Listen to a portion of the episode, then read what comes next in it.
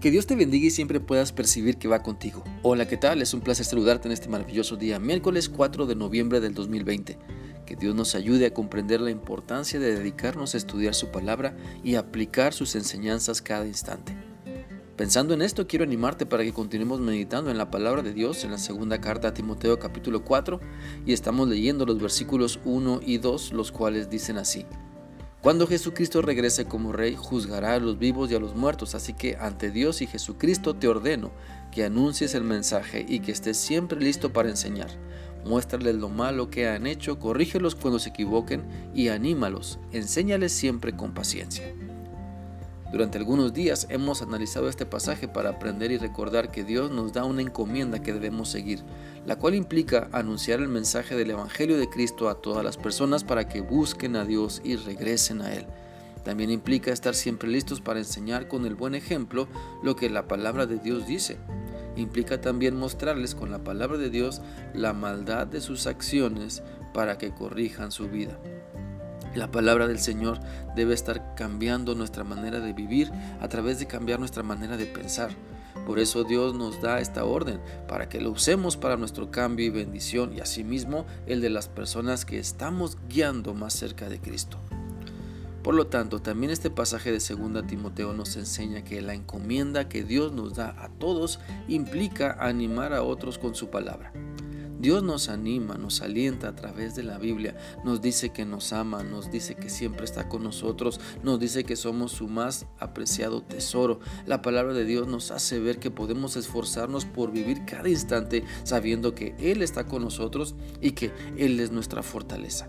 Y si dejamos que Dios nos anime y disfrutamos de su amor, entonces podremos transmitir todo lo que estamos recibiendo a las personas que nos rodean para animarlas a hacer lo que Dios quiere de ellas.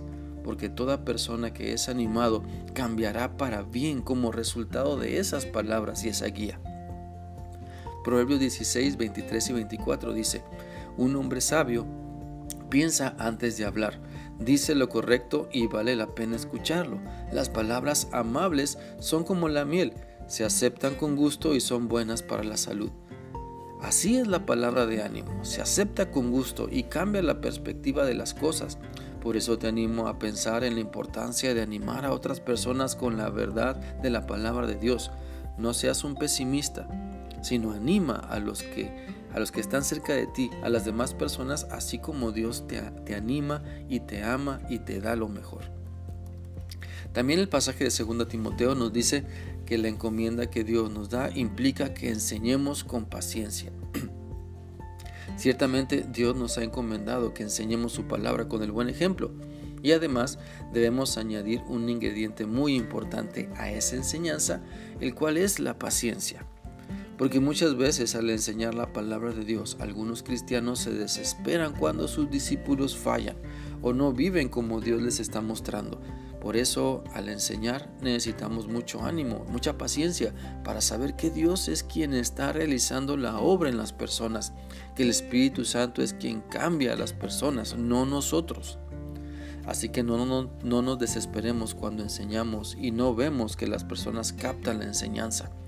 No nos desanimemos cuando vemos que fallan una y otra vez. No nos desanimemos cuando menosprecian la palabra de Dios. Más bien, sigamos enseñando y orando por las personas que están aprendiendo, que Dios a su tiempo dará fruto en ellas. ¿Sabes? Un buen entrenador, se dice que un buen entrenador de cualquier equipo, en cualquier deporte, anima y tiene paciencia para con sus jugadores pues se las arregla para hacer creer a sus jugadores que son mejores de lo que son, los motiva a tener una buena opinión de sí mismos, les deja saber que creen en ellos y eso hace que se esfuercen más. Y una vez que saben lo bueno que son de verdad, nunca se conformarán con jugar por debajo de su mejor nivel.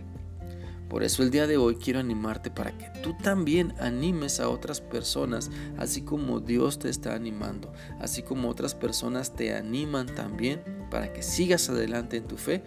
Anima a otras personas para que tengas paciencia entonces tú con ellas, porque así como Dios trabaja en ti, también Él está trabajando en sus vidas. Así que no desesperes. Cobra ánimo y pide a Dios paciencia, que Dios nos ha dado esta encomienda porque sabe que es lo mejor y sabe también que lo podemos llevar a cabo. Que Dios siga añadiendo bendiciones a tu vida y te permita continuar reflexionando en su palabra. Que sigas teniendo un bendecido día. Dios te guarde. Hasta mañana.